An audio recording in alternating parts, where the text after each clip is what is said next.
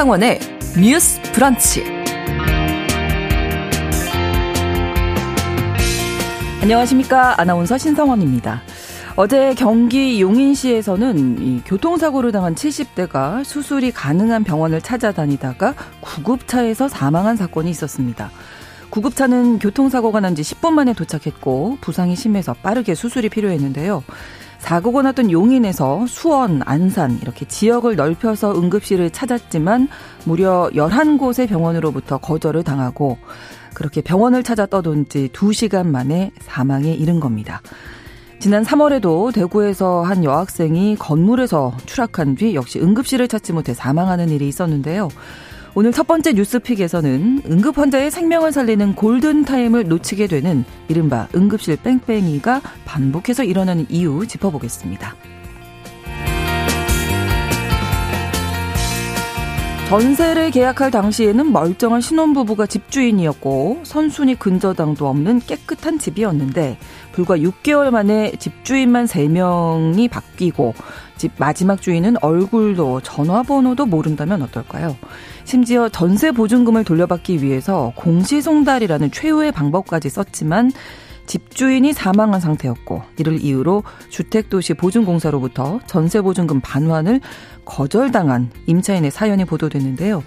최근 우리 사회는 이 대규모 전세 사기 사건으로 고통받는 피해자들이 굉장히 많고요. 또 전세 사기에 대한 경각심이 매우 높아져 있는 상황이라서 이번 사건도 역시 관심이 모아지고 있습니다.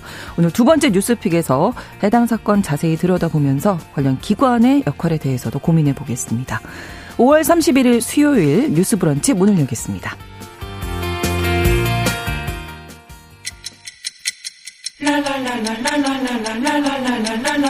듣고 공감하고 진단합니다.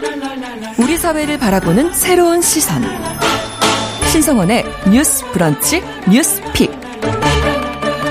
뉴스 브런치 청취자 여러분들과 함께 소통하며 만들어 갑니다. 짧은 문자 50원, 긴 문자 100원이 드는 샵 9730, 우물정 9730번으로 의견 보내주실 수 있고요. 라디오와 콩 앱으로도 많이 참여해 주시기 바랍니다. 수요일에 뉴스픽 시작합니다. 시사인 임지영 기자, 강전의 변호사 두 분과 함께하죠. 어서 오세요. 예, 안녕하세요. 네, 안녕하세요. 자, 첫 번째 뉴스픽이 앞서 말씀드린 대로 경기 용인시에서 차량에 치여 생사를 오가던 70대 노인분이 어, 병원을 찾아 헤매다가 결국 숨지는 너무나 안타까운 사건이 있었는데요. 네. 임지영 기자께서 먼저 어떤 사고였는지 좀 자세히. 네, 말씀하신 대로 용인시 처인구 한 도로에서 네. 차량이 이제 후진하다가 70대를 덮치는 사고가 있었는데요. 음. 어, 구급대원들이 신고 10분 만에 도착해서 당사자를 구조했습니다. 근데 네. 부상 정도가 심해서 대형, 대형 병원을 찾아봤거든요. 네. 그 정도로 위급한 상황이었습니다. 인근 대형 병원 세 곳에 이송 관련해서 문의를 했는데 음. 병원에서는 중환자 병상이 부족하다면서 거절을 했고요. 네. 그래서 사고 난 지역이 용인인데 수원 안산까지 지역을 넓혀가지고 대형 병원 여덟 곳까지 문의를 했는데 여전히 병상 병상을 찾지 못했습니다. 음. 어, 그리고 사, 사고 발생 1시간 20분이 지나서야 의정부 지역 한 병원에서 가능하다 이런 답변이 와서 네. 이동하던 중에 근데 심정지를 일으켰고요. 병원에서 사망 판정을 바, 받았습니다. 네. 이게 사고 발생 2시간 만이었습니다. 어, 소방 관계자의 말에 따르면요. 당시 인접병원 중환자 병상이 모두 꽉 찬 상태였고 음. 기상 문제 때문에 헬기 이송도 불가능했다 이렇게 말하고 있습니다. 네, 이런 걸 이제 응급실 뺑뺑이라고 이른바 그렇죠. 이제 표현을 하는데 병원에서 그러니까 병상이 부족한 거죠. 중환자 병상? 네, 병상이 부족하다는 이유였고요. 처음에 이제 구급대가 복강 내 출혈을 의심해서 아. 어, 그 대형병원의 외상센터로 이송을 시도했는데 네. 거기도 중환자실 부족으로 이제 수용이 불가하다 이렇게 된 음. 거고요. 어, 나머지 병원에서도 중환자실 부족 또 이제 자리가 없다 이런 이런 이유를 들어서 모두 불가했습니다. 그래서 어떤 병원에서는 1차로 응급처치를 받기도 했는데 이제 자리는 없어서 거기서도 오래 머물지 못하고 음. 이동해야 했습니다. 이게 보니까 새벽 시간이었더라고요. 네. 음, 병상이 부족한 게 이유였다. 응급실을 찾지 못해서 이렇게 애를 먹은 사례들이 최근에 좀 간간히 들렸었어요. 네, 이제 국민들께서 응급실 뺑뺑이라는 단어가 거의 익숙해질 정도로 그러니까요. 언론에 꽤 자주 나오고 있는데요. 네. 지난 6일에도 서울 군자동에서 고열과 기침에 시달리던 5살 아이가 구급차에 탑승을 했는데 네. 인근 대학병원 등 네 곳에서 입원을 거부당해서 다음 날 결국 숨지는 사례가 있었습니다. 그리고 어 지난 3월에 있었던 일인데 요 사건도 꽤 언론에 크게 나왔었는데요. 대구에 서 여고생이 음. 건물에서 추락을 한 사건이 있었습니다. 이때 네.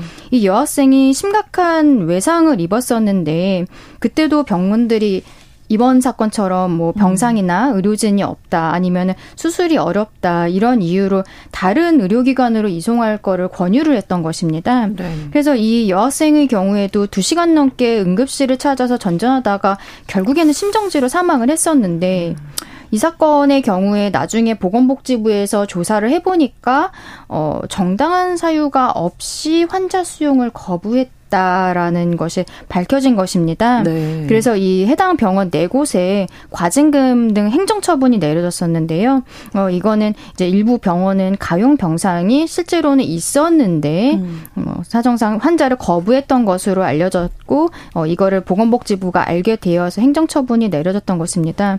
그리고 서울 한복판에서도 지난해 비슷한 일이 있었습니다.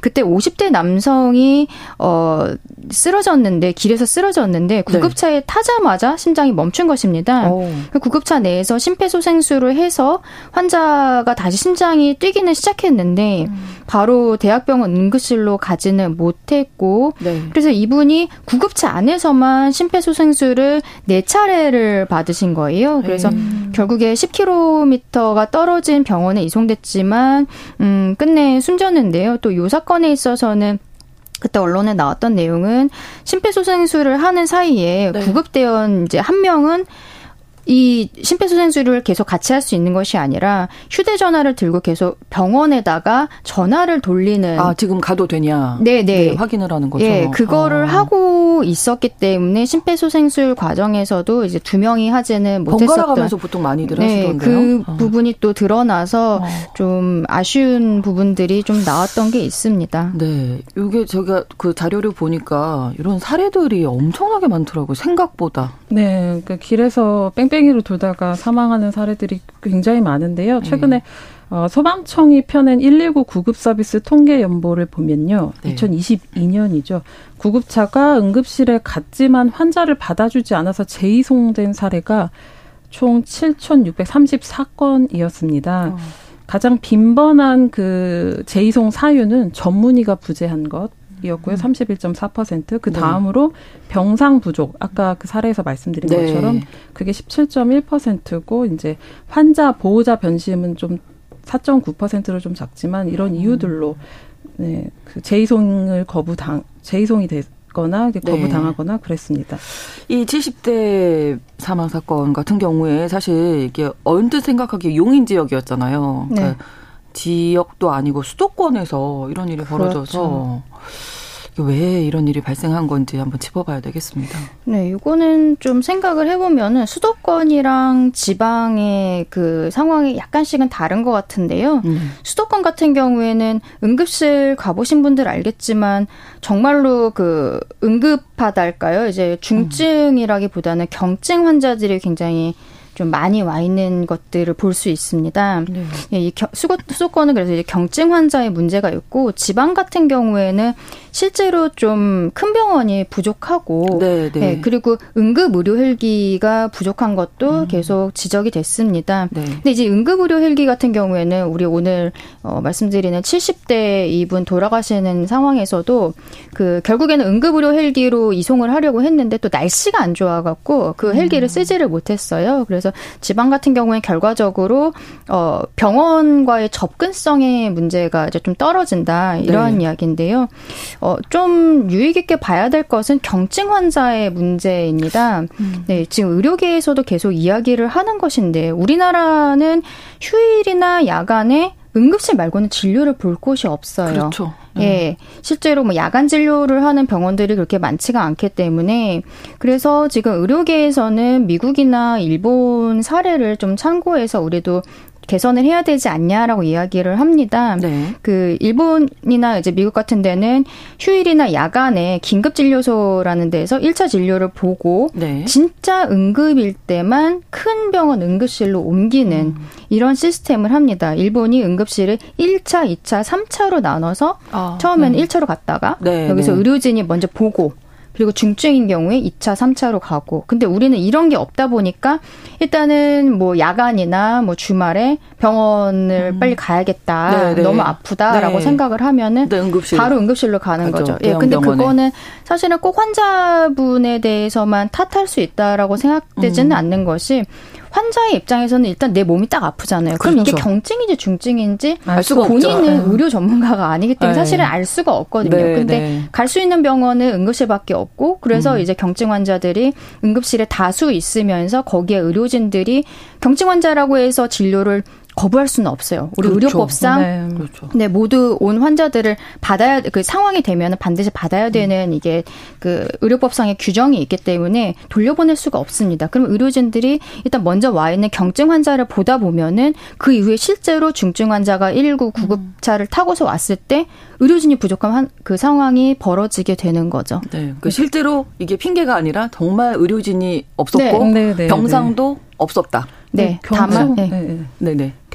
경증 환자 문제가 좀 심각한 게, 음. 어, 이제 수치로 보면은 서울시 같은 경우에 응급 병상이 1,200여 개라서 사실 인구 대비 응급 병상 수가 OECD 평균 3배나 된다고 하거든요. 근데 아. 이 자리를 이제 경증 환자들이 채우고 있다고 볼 수도 있는 거죠. 네. 어, 그리고 또 의사가 없다고 했었잖아요. 아까 전에 예. 어, 그 그러니까 중증 환자일수록 그냥 의사 한 명이 필요한 게 아니라 수술을 위해서 네. 의사, 간호사, 마취과 의사, 그렇죠. 또 네. 의료기사 같이 이렇게 열, 음. 10명 정도 의료진이 필요하거든요. 음. 그런 분들이 24시간 또 대기를 해야 되고 음. 이런 부분이 좀 있는 것 같아요. 그리고 또 코로나 시기를 거치면서 병원이 환자를 거부하는데 좀 용이해진 측면도 있거든요. 네. 네. 예전에는 이제 발생하면 일이 발생하면 어 이제 병원으로 그냥 가기도 했는데 이제 코로나 거치면서 열이 나면 이제 감염 위험이 음, 그렇죠. 있으니까 네. 이제 구급에서도 응급실에 확인을 하고 오는 게 이제 관례가 되어서 음. 그런 식으로 방식이 굳어졌다 이런 얘기도 나오고 있습니다. 네, 우리나라 의료 수준이 뭐 좀 높다 이렇게 네. 알려져 있. 있는 걸로 알고 있는데 응급의료 체계에서는 여러 가지 좀 구멍들이 많네요. 네, 시스템에 네. 좀 문제가 있는 것 같습니다. 그런데 아까도 잠깐 말씀드렸지만 병원에서 응급 환자를 거부할 수는 없어요. 그렇죠. 네, 그거는 대한민국 법에서 네. 이게 음. 규정이 되어 있는데 아까 왜 대구 여학생의 경우에. 그 네 군데 병원을 응급실 과징금? 뺑뺑이를 하다가 네. 그때 이제 사망을 했는데 그 병원들이 실제로는 가용 병상이 음. 있어서 과징금을 받았다고 말씀드렸잖아요. 네. 요거는 이제 행정처벌로서 그 행정기관에서 내리는 과징금이었던 거고요. 네. 형사적으로도 처벌이 가능한데 일단 우리 청취자분들 딱 생각하시는 건 아마 의료법일 겁니다. 네. 의료법 15조에서 진료 거부 금지하는 것이 아예 규정이 되어 있어요. 의료인 또는 의료기관 개설자는 진료나 조산 요청을 받으면 정당한 사유 없이 거부하지 못한다. 그리고 음. 만약에 이렇게 거부를 했을 때는 벌칙 규정에서 1년 이하의 징역이나 1천만 원 이하의 벌금에 처하도록 음. 되어 있습니다. 그리고 이제 오늘 70대 분 이런 사건은 응급의료에 관한 법률이라고 또 별도로 규정이 되어 있는 게 있거든요. 응급의료의 경우에는 더욱 좀 강화가 되어 있습니다. 응급의료기관은 어 응급 환자를 항상 진료할 수 있도록 응급의료 업무에 성실히 종사해야 된다는 규정이 음. 있고요. 그리고 응급의료를 요청받거나 응급 환자를 발견하면 즉시 응급의료를 해야 하며 정당한 사유 없이 이를 거부하거나 기피하지 못한다. 이 경우에는 음 3년 이하의 징역 또는 3천만 원 이하의 벌금이 음. 부가, 부과가 됩니다. 그러니까 네. 아까 말씀드린 의료법의 일반적인 진료 거부 같은 경우는 1년 이하나 1천만 원 이하인데 응급의 경우에는 3년 이하 아니면 3천만 원 이하의 벌금에 처하게 되는 건데요. 네. 근데 아까 그 대구 사건에서 행정처분으로서 뭐 과징금을 받았다라고 하는데 이 사건이 뭐 고발 같은 게 들어갔는지는 정확히 저희가 언론상으로는 확인이 되지 음. 않습니다. 이런 건 형사처벌이기 때문에 어 그 피해자 그 환자의 가족이라든지 아니면은 뭐 시민사회 단체 같은 데에서 음. 고발 같은 게 들어가야 요 형사처분이 이루어지게 되는데 네. 그러면은 병원에서는 어 여기 정당한 사유가 있으면 사실은 거부할 수 있다는 거잖아요. 네, 네. 그래서 본인들의 병원에서 그 당시에 얼마나 바빴는지 뭐 경증 환자든 뭐든 환자들로 인해서 의료 인력이 이제 가용할 수가 없었다라는 음. 것을 병원에서 입증을 해야 되는 상황이 되는 거죠. 네. 일단 뭐 이렇게 응급 환자 같은 경우에 우리가 골든 타임이 중요하다 이런 얘기 많이 듣게 되는데 어, 지금 체계는 받아들이 수용을 못하고 있는 상황인 거고, 그래서 지난 3월에 정부에서도 관련 대책 발표하고, 최근에 토론회도 있었다고 하는데 어떤 얘기들이 나왔는지 궁금하네요. 네, 보건복지부가 3월에 응급환자 골든타임 지키겠다면서 제4차 응급의료 기본 계획을 발표했습니다. 네. 아, 권역 응급 의료센터 40곳을 중증 응급 환자를 최종 치료하는 이제 중증 응급 의료 센터로 바꾸고 숫자도 50곳에서 60곳으로 늘리겠다는 내용이 담겼는데요. 네. 이때도 근데 아까 말씀드렸던 경증 환자 문제를 어떻게 처리할 것인가에 대해서 좀 음. 반발이 나오기도 했고요. 네. 그래서 이제 오늘 이제 대한응급의학 의사회가 경증 환자 이송 금지법이 필요하다 이런 입장을 내기도 했거든요. 네.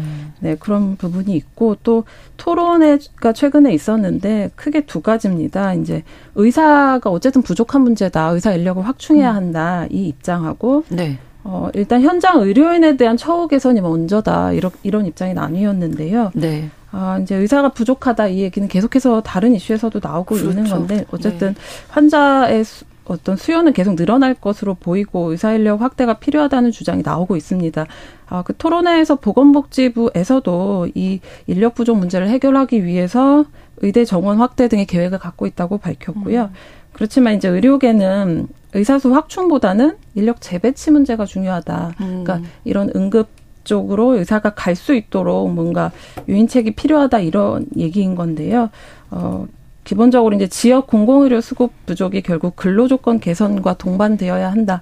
이런 입장인 것 같습니다. 또 인기과들 보면은 쏠림 현상이 심하잖아요. 그렇죠. 이것들을 어떻게 네. 개선해야 할 것인가를 두고 계속해서 난제인 것 같습니다. 네. 6908번으로 이 세상에 사람 목숨보다 귀한 것은 없습니다. 너무나 안타까운데 이런 일이 두 번 다시 일어나지 않길 바랍니다. 하셨습니다. 그래서 대책을 빨리 마련하는 게 필요할 것 같고요. 0476번으로 응급실에 응급 환자가 아닌 환자가 많기도 해서 네. 병상이 모자란 거 아닐까요? 그래서 이제 경증 환자 문제 저희가 지적을 했고 김영현님 문제는 병원이 진료 거부를 해도 처벌이 약하다는 점도 음. 문제가 아닌가 싶다고 하셨습니다. 1781번으로는 남일 같지가 않습니다. 쌍둥이 임신 34주차 때 양수가 터져서 아이들이 감염될 위험에 있는 위급 위급한 상황이었습니다. 부천 음. 지역이었는데요. 가까운 대학병원부터 수술 가능 여부를 문의했지만 불가능하다 이런 답변 때문에 병원에서 2시간을 기다려야 했어요. 임신한 음. 아이도 제대로 출산하지 못하는 나라라면 저출산 대책이 다 무슨 소용인가 싶더라고요. 음. 결국 어 신촌에 있는 세브란스 병원에서 자리가 난다고 해서 구급차 불러서 무사히 출산을 할 수 있었는데 시스템 개선이 꼭 필요하다. 음. 이제 실제로 경험을 하시고 이제 의견 주셨어요. 네, 오늘 네. 마, 이게 지금 이 70대 분 사망한 사건이 언론에 기사화가 많이 되다 보니까 오늘 네. 오전에 네. 대한응급의학의사회에서 입장문을 낸 것이 있는데 여기에서 좀 유의미하게 볼만한 내용이 있습니다. 네. 이 내용도 사실 언론에 그 기존에 좀 나온 내용이긴 한데 그 응급실에 왔을 때 그 의사들이 응급 의료 조치를 했을 때 네. 치료 결과가 사실은 늘 좋을 수는 없는 거잖아요. 그렇죠. 이게 근데 치료 결과가 나쁠 경우에 민형사 소송을 음. 의료진 스스로 감내해야 되는 것이 현재의 상황이라는 이야기를 음. 짚었습니다. 그래서 네. 이 의사 단체에서는 어, 이러한 현 상황에서 이송문이 거절에 대해서 이렇게 언론에서 의료진만을 탓하는 이런 언론 재판과 실제 법적 처벌이 이렇게 음. 있는 경우에 응급의료진들이 이탈이 계속 가속화될 수밖에 없고 응급의료는 붕괴될 수밖에 없다라는 네. 부분을 지적을 했는데 이거는 결국에는 이제 뭐 의사회 쪽에서 어떤 시스템적으로 보완을 해야 되는 부분일 것 같은데 보건복지부랑 협의는 좀 필요할 것 같습니다. 음. 의사가 이제 응급의료 응급 처치를 했을 때 늘 좋을 수 없는데 거기에 대해서 잘 결과가 좋지 않다고 그 환자 쪽에서 민영사를 이제 뭐 자유롭게라고 네. 표현하기는 어렵지만 음. 힘드신 상황이겠지만 그렇죠. 그런 게 있을 때 어 그거를 어떤 시스템적으로 도와주는 정말로 의료 과실이 아닌 상황에서 그런 사건이 있을 때 도와주는 것이 없다면은 의사들이 이제 뒤로 뺄 수밖에 없는 음. 거잖아요. 그, 그 얘기를 했던 게 저는 좀 의미가 음. 있다고 생각을 했고 또 이제 아까 말씀드린 같은 얘기입니다. 상급 종합병원의 과밀화를 해결을 해야 되고 네네. 네. 경증 환자가 119 이송하고 응급실을 이용하는 거를 스스로 자제를 해야 된다. 그리고 네. 비정상적인 응급실 이용 행태 개선이 반드시 필요하다. 이러한 이야기를 했습니다. 그래서 어 아까 말씀드린 것처럼 미국이나 일본의 예에 대해서도 계속적으로 이야기가 나오고 있는데 의료 인력의 부족도 물론 있겠지만 이렇게 응급실을 수용 응급실을 사용하는 방식에 대해서 네, 국가 네. 차원에서 네. 좀 음. 어, 개선하는 것이 필요하다고 생각을 합니다. 네, 인지원 기자님. 네. 네. 기본적으로 이제 구조를 보면 우리가 동네 의원이 일차적으로 있잖아요. 그렇죠. 그러니까 비교적 가벼운 질환을 다루고 사실 그 입원 병실을 갖춘 2차급 병원도 있거든요. 네. 어, 그 규모에 맞게 경증 또 경증과 중증 사이를 중등증이라고 하더라고요. 그런 네. 환자를 받고 또 이제 상급 병원에서는 난이도 높은 중증 환자를 치료하는 게 사실은 자연스러운 음. 그림인데 네. 그게 사실 안 되고 있잖아요. 왜냐하면 상급 종합병원 접근성이 좋다 보니까 사실 환자들이 그쪽으로 그렇죠. 몰리는 현상이 사실 그걸 환자들 탓하기는 좀 어려울 네. 것 같아요. 응급실 가면 한데. 바로 이렇게 연결이 되니까 네, 네, 네. 검사도 받으실 수 있고. 네. 근데 앞서 나왔던 이제 나라들 일본이나 이런 유럽에서 이제 그 사례들에서 약간 핵심적 핵심적인 것은 그러니까 휴일이나 야간에 당직 음. 스타일로 이렇게 돌아가면서 진료를 볼 수 있게끔 되어 있거든요. 음. 근데 그게 조금 부족해서 부족한 점들도 사실 오랫동안 지적이 되어 왔잖아요. 이번에 사실 아이들 키우다 보면 네. 밤에 열이 많이 나고 맞아요. 이게 토요일 일요일에 아픈 아이들이 많은 건지 당, 그때 네. 딱 생각 드는 건 응급실밖에 없거든요. 그렇죠. 사실. 소아병원이 갖춰진 곳, 전문 소아병원이 네. 갖춰진 곳이 그렇게 많지도 않고요. 달빛 어린이 병원도 그렇게 많지 않고. 네, 네. 네. 그래서 휴일 야간 진료에 대한 좀 수요가 있는 음. 것 같고 사실 이번에 돌아가신 70대 분도 그 사건 발생이 자정 넘어서 한 네, 0시 네. 30분에 발생해서 이제 2시간 만에 돌아가신 편이 돌아가셨거든요. 네. 그런 부분에 대해서 근데 사실 병원이 이것들을 왜 안 하느냐 보면 사실 수치가 맞지 않기 때문이거든요. 음, 음. 그런 부분에 대한 고민을 물론 하고 있겠지만 네. 좀 네. 그래도 뺑뺑이를 돌다가 사망하는 너무 안타까운 네. 일이잖아요. 의료계에서 이제 수가에 대한 문제들을 계속 지적을 하고 있는 거고 네. 저는 이게 시스템적으로 가능할 거라고 좀 생각을 하는 게 제가 너무 아니한지 모르겠지만 우리 이미 약국은 당번 약국이 있잖아요. 네, 네. 네 이런 것처럼 그 지역에 있는 의료기관들도 당번 의료 제를 이렇게 할 수 있는 게 크게 어렵지는 않을 거라는 생각이 들거든요. 그래서 요, 어, 여기에 대해서 보건복지부에서도 지난 3월에 관련된 대책을 좀 이야기를 한 것이 있는데 응급환자의 골든타임을 지키겠다라고 하면서 4차 응급의료 기본계획을 보건복지부에서 3월에 발표를 했었습니다. 그때 권역 응급의료센터 40곳을 중증 응급환자를 최종 치료하는 최종입니다. 네, 최종 네. 치료하는 중증 응급 의료 센터로 명칭을 바꾸고 숫자도 기존의 40곳에서 한 50곳에서 60곳으로 늘리겠다라는 내용이 담겼고요. 그리고 응급 의료법 시행 규칙을 개정을 해서 어 4월부터는 응급 의료기관이 정당한 사유 없이 환자 수용 요청을 거부 또는 기피할 수 없도록 이렇게 했는데 사실 이거는 사실 뭐 아까 제가 이미 법률을 말씀을 드렸잖아요. 대한민국은 늘 말씀드린 법은 잘 되어 있습니다. 네. 네. 그게 좀잘 네. 실행이 되지 않아서 그런데 그렇죠. 요거를 조금 더 강화하겠다는 의지로 보이고 있습니다. 네. 2411번으로 우리나라 선진국 맞습니까? 응급의료조차 불가할 수 있다는 사실이 너무나 안타깝다. 이런 의견 주셨고요. 1324번으로 응급의료진들 고생하시는 것 아는데요. 그만큼 더 인력들이 많아지고 좀 충분한 긴급 의료 서비스가 기본적으로 나라에서 좀 보장이 됐으면 좋겠다. 이런 의견도 주셨습니다. 첫 번째 아이템 여기서 마무리하고요. 두 번째 뉴스픽 전세 사기 사건 관련된 내용인데 이 내용은 잠시 후에 2부에서 전해드리도록 하겠습니다. 11시 30분부터 일부 지역에서는 해당 지역 방송 보내드립니다.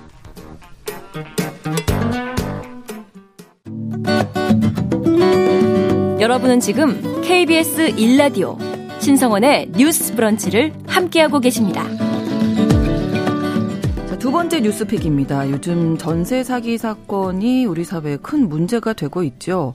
최근에 임차인이 임대차 계약 해지 통보를 했지만 얼굴도 모르는 집주인이 사망을 해서 주택 도시 보증 공사로부터 전세 보증금 반환을 거절당하는 사건이 있었습니다. 이게 임차인이 임대차 계약 맺은 게 2020년이었다면서요? 네, 주인이 여러 번 바뀌니까 좀 주의 깊게 들어주셔야 될것 예. 같아요. 어, 임차인 2020년 11월에 서울 은평구 다세대 주택에 네. 어, 보증금 2억 2,800만 원을 주고 임대차 계약을 맺었습니다. 네. 경향신문 보도에 따른 건데요. 어, 들어가 산 지 한 달 만에 임대인이 바뀌었다는 음. 알림톡을 받았는데 이 알림톡의 주체가 집주인이 아니라 주택도시보증공사 허그에서 네. 받았습니다. 허그는 이제 계약이 끝나도 임대인이 전세금을 못 돌려주면은 그 보증사가 대신 돌려주는 제도 이죠. 그 네. 임차인 보호하기 위한 취지인데요.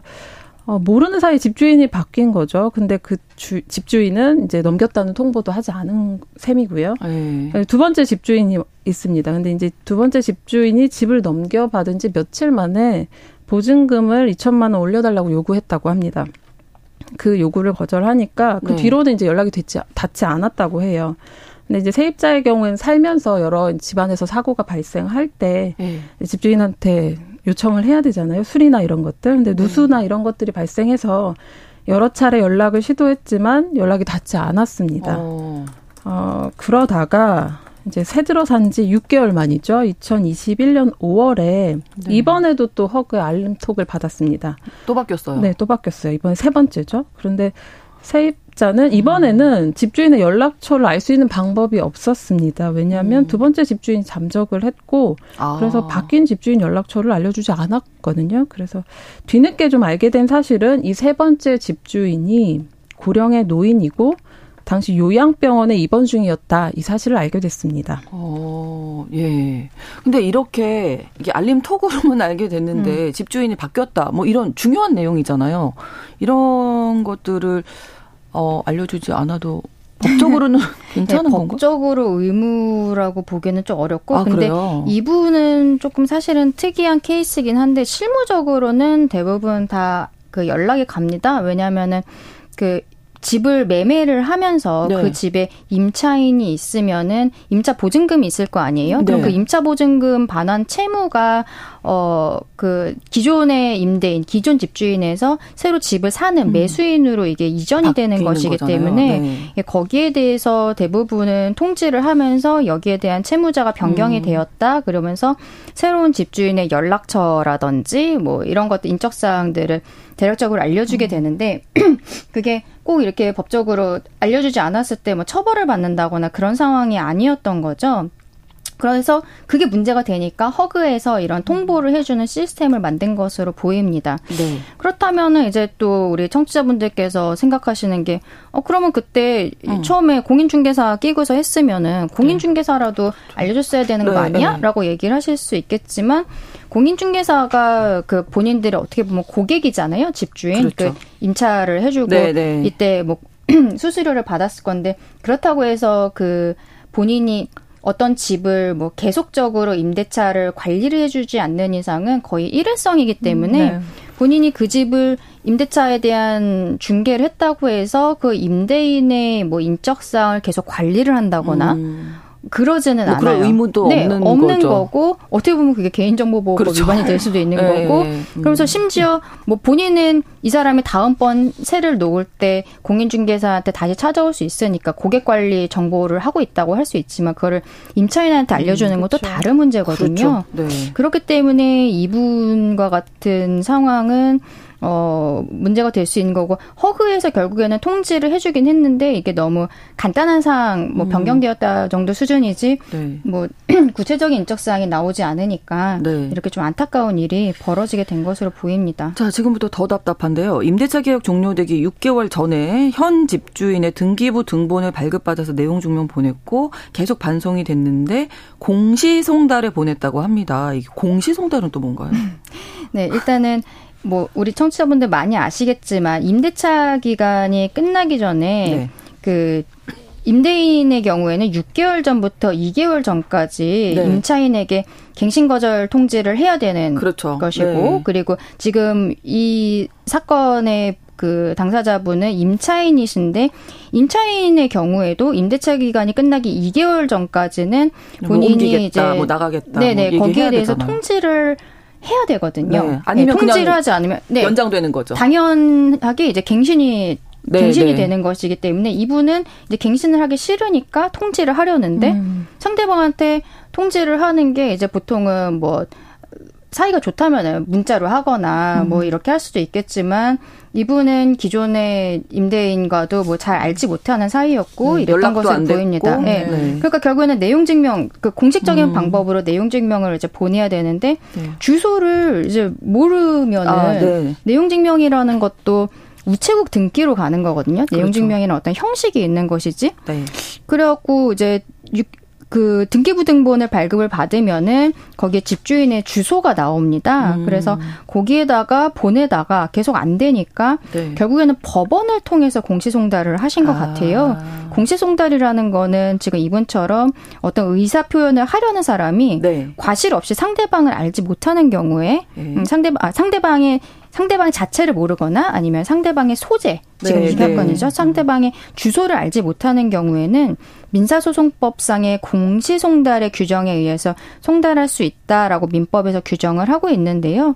결국에는 이제 뭐 공시송달이라는 거는 상대방의 주소나 뭐 근무 장소 이런 거를 알 수 없을 때 법원 법원에다가 신청을 해야 되는 겁니다. 이건 음. 우체국이 아니라. 아, 네, 네. 예. 그 법원에다가 본인이 신청을 해서 공시송달을 할 때 어 이거는 뭐 말하자면은 법원에서 어떤 게시판에다가 이러한 사건이 있다라고 올리고 네. 그것이 마치 상대방한테 송달이 된 것처럼 이렇게 음. 효력을 해주는 정말로 마지막의 방법인 아, 거예요. 그러니까 임차인으로서는 뭐 다 해보신 거네요. 네, 그렇죠. 뭐할 수 있는 방법들은 그런데 결국은 허구로부터 전세 보증금 돌려받을 수 없다. 네, 이분이 지금 내용 증명에서 뭐 공시송달까지 가는 과정에 분명히 이런 것이 있었을 겁니다. 법원에다가 소장을 다시 접수를 했을 거고 네. 내용 증명이 안 됐으니까. 네, 그러면은 그 다음에 일단은 등기부에 나와 있는 주소를 먼저 보냈을 거고 그 다음에는 야간 송달 같은 거. 밤에 가는 거 음. 그리고 특별 송달 그 직접 가서 교부를 하는 이런 특별 송달도 신청을 했을 겁니다. 네. 그리고 나서 마지막에 정말로 하는 게 공시 송달이거든요. 아. 음. 이게 이거는 법원 실무적으로 공시 송달을 받기 위해서도 한두 달 정도의 시간이 더 소요가 돼요. 음. 그래서 이분이 계속 뭐 6개월 전부터 뭐 2개월 전까지 네, 네, 네. 계속 송달을 노력을 하셨다라고 하는 거고. 것이 어. 마지막에 마지막까지 간 네. 가셨는데 결국은 돌려받을 수 없다면은 지금 얼마나 허탈하실까 싶은데 그렇죠. 이게 받을 수 있는 방법은 현실적으로 없나요? 이 지금 이게 결국에는 허그를 통해 갖고는 네. 그 보증보험을 그나마 이제 가입이 되셨던 것 같아요. 그래서 음. 이분께서는 이 상대방이 지금 세 번째 집주인이 이미 사망을 한 상황이고 네. 또이 세 번째 집주인의 딸의 얘기는 두 번째 집주인한테 사기를 당해서 이 집을 샀다. 이런 음. 그래서 뭐 고소를 했다 이런 이야기를 하고 있습니다. 네. 그래서 이 지금 임차인이 그러면은 이제 그 보증보험이 가입이 되어 있으니까 허그에다가 나의 임대차 보증금을 이럴 때 주라고 허그에서 그렇죠. 이제 보증보험이라는 그렇죠. 제도를 네. 하고 있는 거거든요.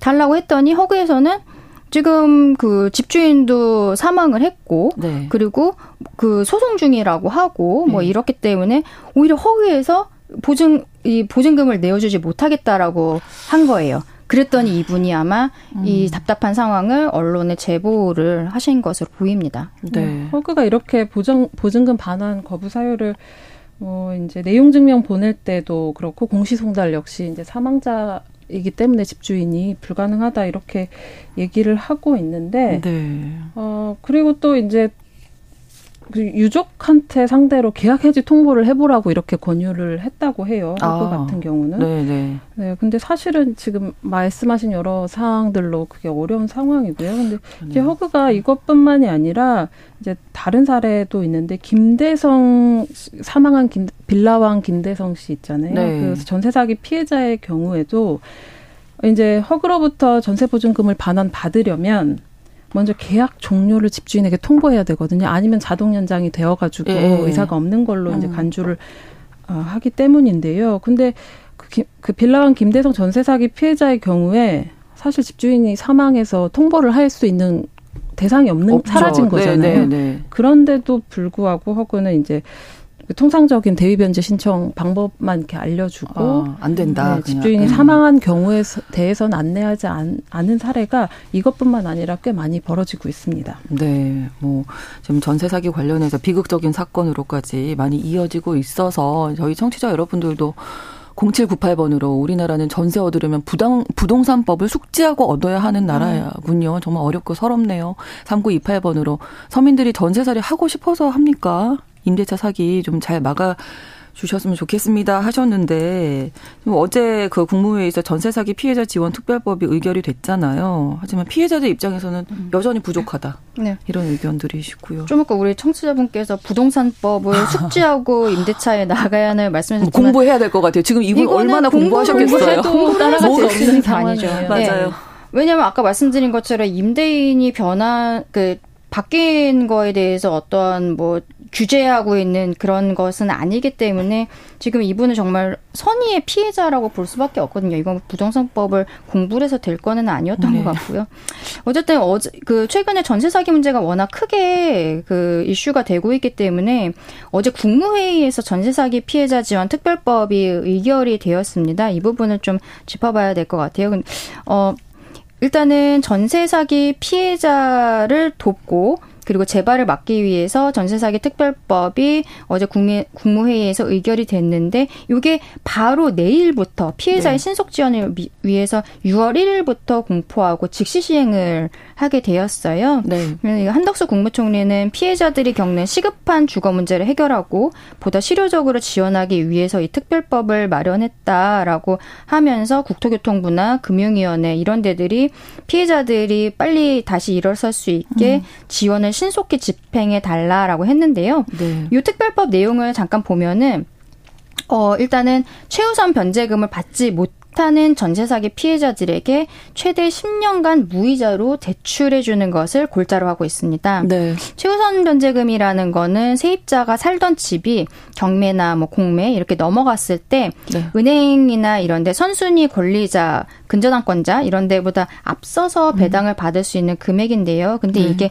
어 다들 많이 아시겠지만 이제는 지역이나 전세 보증금 액수에 따라서 달라집니다. 전액이 다 최우선 변제금이 되는 게 아니에요. 그래서 음. 뭐 최우선 변제 범위를 초과하는 구간에 대해서는 네. 2억 4천만 원까지는 한 1.2% 1에서 2% 정도의 이율로 대출을 이제 저리로 하는 것을 지원한다. 이게 지금 어이 특별법의 좀 중요한 내용이고요. 그리고 어 주택 구입을 아예 희망을 하는 전세 사기 피해자에게는 이 집에 대한 본인이 네. 살던 집에 대한 우선 매수권도 주는 것으로 그리고 이 경 경매 같은 거를 하게 되면은 여기에 서비스 수수료가 들어갑니다. 음.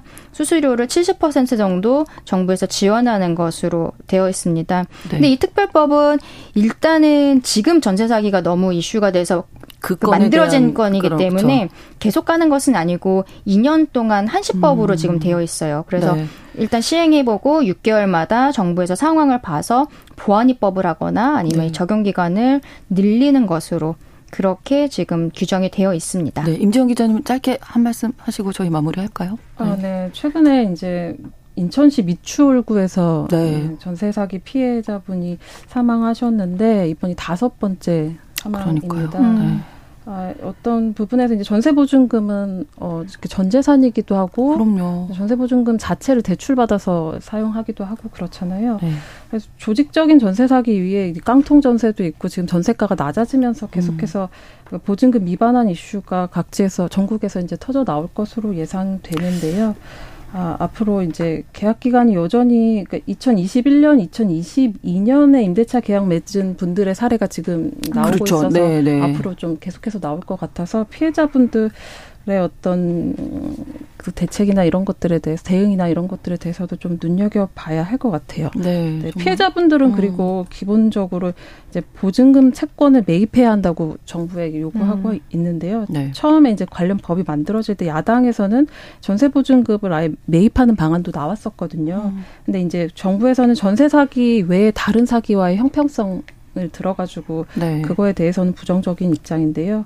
그리고 또 전세 사기 피해자 요건이 있습니다. 피해자 요건이 보증금 5억 원 이하, 또 음. 임대인의 파상 파산 회생 절차 개시와 주택 경공매 진행으로 다수의 음. 피해가 발생할 것이 음. 예상되어야 하고 뭐 이런 요건들에 따르면 그 범위 안에 들어오는 분들이 또 적기 때문에 그렇죠. 또 피해자가 또 폭넓 폭넓어서 그런 부분들을 네. 구제할 수 있는지 좀 관건인 것 같습니다. 네, 그 외에도 이런 오늘 다룬 이런 사건들도 있다 보니까 아무튼 참 큰 돈이 들어가는 거고 안정적으로 좀 음, 안심하고 살 수 있는 그런 제도가 얼른 마련이 됐으면 좋겠습니다. 수요일에 뉴스픽 시사인 임지영 기자, 강전혜 변호사 두 분과 함께했습니다. 고맙습니다. 네, 감사합니다. 감사합니다. 신성원의 뉴스 브런치는 여러분과 함께합니다.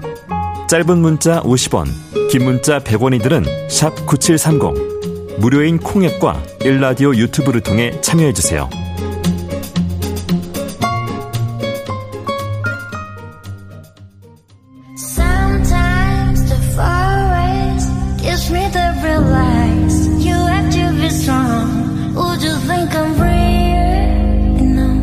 대중문화를 바라보는 색다른 시선.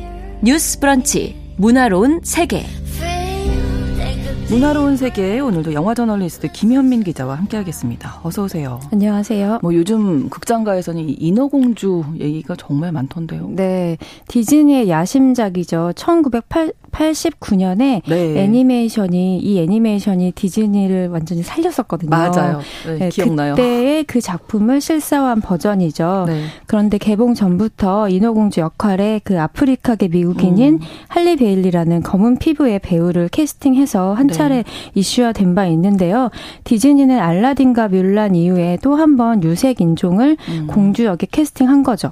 그런데 알라딘과 뮬란은 애초에 주인공이 유색 인종이었거든요. 그렇죠. 네. 네. 네. 그래서 많은 사람들이 인어공주 하면 빨간 머리 그리고 하얀 피부를 가진 그 89년작의 에리어를 떠올리기 때문에 네. 어, 자신의 에리어를 돌려달라 막 이런 해시태그가 유행하기도 했었습니다. 네. 반감을 갖는 관객들이 음. 있었다는 거죠. 그런데 뭐 인어공주의 기원은 다 아시다시피 안데르센의 동화 속 주인공이고 네. 그 이전에 설화 속에서도 존재했던 가공의 인물이잖아요. 그래서 저는 피부색은 얼마든지 음. 문제되지 않는다고 음. 생각하는 쪽이었고 그렇게 네네. 여기는 목소리들도 있었습니다. 그리고 디즈니의 이런 기조를 시대 정신에 어울리는 변화라며 긍정적으로 해석하는 분위기도 있었죠. 그리고 어디까지나 영화는 작품 그 자체로 평가받아야 아, 하지 않나요? 네, 네, 네 그렇습니다. 음. 근데 평점이 높지가 않아요. 네. 네. 많은 분들이 네. 가장 많이 참조하시는 포털 사이트 평점을 살펴보면 네. 6.5점 정도인데 음. 그 이른바 평점 테러라고 불리는 네. 1점을 준 분들이 많기 때문에 아, 평점이 그래요? 이렇게 깎여 나간 것 같습니다. 누적 관객 수는 이제 46만 명 정도가 됐는데요. 네. 일 관객 수로만 따져 보면 아직 정식 개봉 전인 범죄도시 3에 조금씩 뒤처지는 추세를 음. 보이고 있습니다. 첫 주에는 어느 정도 선방을 했는데 휴일도 있었고요. 네. 디즈니로서는 만족스러운 수치는 아닐 것 같고요. 북미에서도 박스오피스 1위를 차지했지만 다른 나라의 박스오피스 추세도 관객들의 온도가 음. 조금 미지근하다라고 느껴집니다. 아. 그리고 한국에서는 유독 또그 네. 인어공주의 피부색을 넘어서 외모를 비판하는 오, 네, 댓글들이 그래요? 눈에 띄어서 외신들도 주목하고 있는 상황입니다. 이게 뭐 외모 지상주의 이런 것도 생각나는데요? 네, 근데 찾아보면은 이제 네. 저도 보니까 에리얼의 외모를 문제 삼는 후기들이 좀 있어요. 그러니까 자신들이 생각하는 공주 같지 않다. 그런 거죠. 네. 음, 이젠 피부색이 문제가 아니라 음. 그냥 원색적으로 말하면 예쁘지 않다는 겁니다. 어, 어 이건 어디까지나 뭐 개인의 미적 취향이기 때문에 거죠. 네, 네. 뭐라고 잣대를 들이댈 수는 없는데 이것이 배우를 향한 외모 비하나 조롱으로 이어진다면 문제라고 음. 여겨지고요. 네. 뭐 헤어스타일 같은 부분들을 네. 그 배우들이 배우가 자신의 원래 스타일대로 좀 살린 부분이 있거든요. 아. 드래그처럼. 아. 그래서 원작을 파괴한다. 너무 거리가 멀다. 이렇게 실망하는 음. 부분들도 분명 계십니다. 어떻게 보셨어요? 영화 자체는? 어, 일단 영화가 굉장히 어두워서 조금 당황했고요. 아, 그래요? 네, 우리가 예상하는 생동감 넘치고 판타스틱한 그런 바닷속 세계가 아니라 네. 어둡고 깊은 심해에 가까워서 약간 일견 공포 영화 아, 보는 네, 그런 느낌도 들고요. 오. 또 바다 생물들이 사실적으로 표현되어 있거든요. 네. 그 에리얼의 친구인 세바스찬이나 뭐 네, 스커틀, 네, 네. 플라운더 기억하시죠? 네, 이런 동물 캐릭터들도 물고기 캐릭터들도 원본에 가깝게 묘사되어 있어서 진짜 물고기 같아요. 좀 귀여워야 되는데. 네. 근데 예. 또 의인화된 캐릭터잖아요. 맞아요. 네, 이런 캐릭터들은 애니메이션은 자연스럽게 묻힐 수 있지만 음. 지나치게 실체처럼 보이니까 위화감이 들 수밖에 없죠. 그들이 인간의 언어로 말을 하는 음. 모습이 아, 그렇죠. 마치 라이온 킹 실사판에서 느꼈던 그런 위화감과 저는 아. 조금 비슷하다고 여겨졌습니다. 그러니까 인어공주 하면은 이제 아마 초등학생, 뭐 유치원생까지도 아마 볼 음. 생각들을 부모님들이 같이 네네. 보자 네. 이렇게 생각하실 거거든요. 이런 어린 관객들이 받아들이기에 무섭다 이런 네. 평도 있다면서요. 그 어두워서 아무래도 그런 것 같은데 어. 이게 CG의 부자연스러운 부분을 아무래도 가리기 위해서 약간 어둡게 처리한 아. 것이 아닐까 그런 생각도 들고요. 네. 그리고 저는 인어공주는 우리 모두가 다 알고 있는 스토리잖아요. 그렇죠. 수면이 세상이 궁금한 이 호기심 넘치는 인어공주가 우연히 항해 중인 음. 왕자를 보고 사랑 사랑에 빠지고 네. 뭍의 세계를 열망한다. 그 대신 목소리를 잃는다. 네. 이게 모두가 알고 보는 거기 때문에 저는 이 극적인 로맨스 판타지에 걸맞는 영상, 연기, 음악, 사운드 등이 뒷받침되어야 음. 관객들의 만족도가 생긴다고 느껴지거든요. 결말이야 시대 정신에 맞게 얼마든지 새롭게 해석할 수 있지만 스토리 자체는 참신함이 떨어지잖아요. 그렇죠. 근데 문제는 네. 이 영화의 연출이 굉장히 좋지 않습니다. 아, 그래요? 네. 아예 좋지 않다고 말씀 네, 저는 단언할 네. 수 있습니다. 어. 이 시카고 캐리비언의 해적을 만든 롭 마샬 감독이 연출을 맡았는데요. 유명한 감독이잖아요. 네, 저는 이해가 안 될 정도로 만듦새가 떨어졌어요. 아, 음. 그래요? 그 에리얼이 왕자에게 첫눈에 반하고 또 왕자가 인어공주에게 사랑에 빠지는 순간조차 납득되지를 못합니다. 오. 바다 왕국은 너무 깊고 어둡고요. 왕자의 세계는 에리얼이 동경하기에는 너무 빈약하고 아. 또 그들이 사랑에 빠지는 순간조차 관객이 동의하지 못해요. 그래서 그 어떤 중요한 건데, 네, 어떤 관객들은 그 네. 그 가장 유명한 장면 있잖아요. 네. 바다의 그 바위 뒤에서 네, 네, 네. 에리얼이 뭐 숨어서 보잖아요. 그때 뭔가 에리얼이 왕자를 노리고 있다. 공격하려 한다라고 아, 느끼는 분들도 있을 정도로 심지어 그럴 정도로 네, 그건 연출이 사실 잘못된 거거든요. 어. 그러다 보니 아무래도 출연진들이 오히려 더 압박을 음, 받죠. 어색하게 그렇죠, 보이죠. 그렇죠. 그래서 편집 리듬에 강약이 없다 보니까 음. 저는 컷을 기계적으로 나열하고 있다. 아, 네. 총체적으로 예. 문제가 있다. 아, 연출에 그렇게 생각했습니다. 네. 가장 큰 관심이 아, 이제 앞서 말씀해 주셨던 흑인 캐스팅인데 그 외에 뭐 다른 관전 포인트 같은 건 없을까요? 음, 아무래도 저는 이 이렇게 피부색이 다른 인어공주를 캐스팅하고 또 네. 이것을 이 정체성을 굉장히 강조했기 때문에 음. 여기서 빚어지는 자연스럽게 빚어지는 새로운 의미 같은 것들이 있을 것을 기대했는데요. 그렇죠. 어, 좀 아이러니해요 결과가. 어, 인어공주의 인종은 저도 얼마든지 열려 있다고 동의하는데 저도요. 네. 네, 문제는 이 작품 속 왕자는 여전히 전형적인 미남자인 백인이라는 점입니다. 여기서 어떤 모순이 발생해 음. 버리는데요. 이 디즈니는 흑인 공주라는 발상은 했지만 네. 이 컨셉을 인어공주라는 스토리에 대입해 보는 데는 좀 섬세하지 않았던 음. 것 같은 게요. 인어공주가 바닷속 세계보다는 저 너머의 세계를 동경하고 고향과 아버지를 등지고 심지어 소중한 자기 목소리라는 이 상징적 인 정체성까지 포기해 가면서 네. 다른 세계로 가는 거잖아요. 그렇죠. 그리고 목숨을 잃지 않으려면 또 왕자의 사랑을 얻어내야 합니다. 그러니까. 근데 이 설정이 자칫 백인 세계에 필사적으로 편입되고 싶어하는 모습으로 비춰질 아. 수 있다는 겁니다.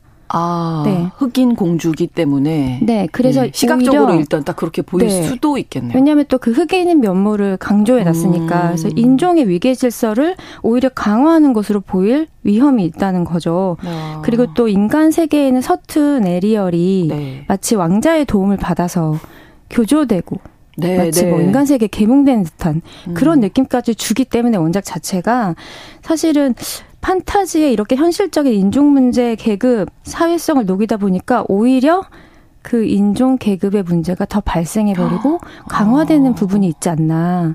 이거 생각했어야 되지 않나. 라고 음. 생각합니다. 사실 네. 저는 그 89년도 애니메이션 인어공주를 너무나 좋아해서 사랑해서 정말 네. 저도 에리얼이 어 뭐 좀 달라졌다는 거는 그래도 받아들일 수 음. 있는데 그 아이한테 이 인어공주를 얘기하다 보니까 네. 좀 무서운 동화더라고요. 동화죠, 이게. 동화 자체는. 예, 네. 새삼 다시 느꼈었는데 음, 네. 그게 더 좀 극대화되지 않았나 이 영화가. 네, 그래서 무섭다는 감각을 느끼는 걸 수도 있어요. 오히려 아이들이 보기에 좀 아이들에도 적절치 않을 수도 네, 있겠다. 저마다의 잘 개성과 의견이 있으니까. 네, 네. 네. 아, 그런 생각이 네. 또 드는데 요 그 인어공주에서 제일 기억에 남는 거 OST거든요. 네, 정말 네. 유행했었던 여러 노래들이 음, 있는데 맞아요.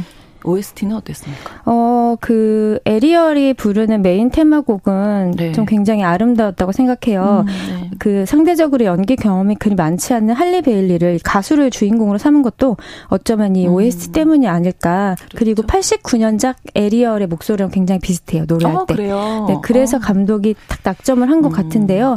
어, 그 언더더 씨라는 가장 중요한 테마곡이 있잖아요. 네. 거기서 보여지는 기대와 감동은 생각보다 없는 편입니다. 그렇겠네요. 일단 바닷속 세계가 네, 네, 너무 풍성하지 않아요. 네.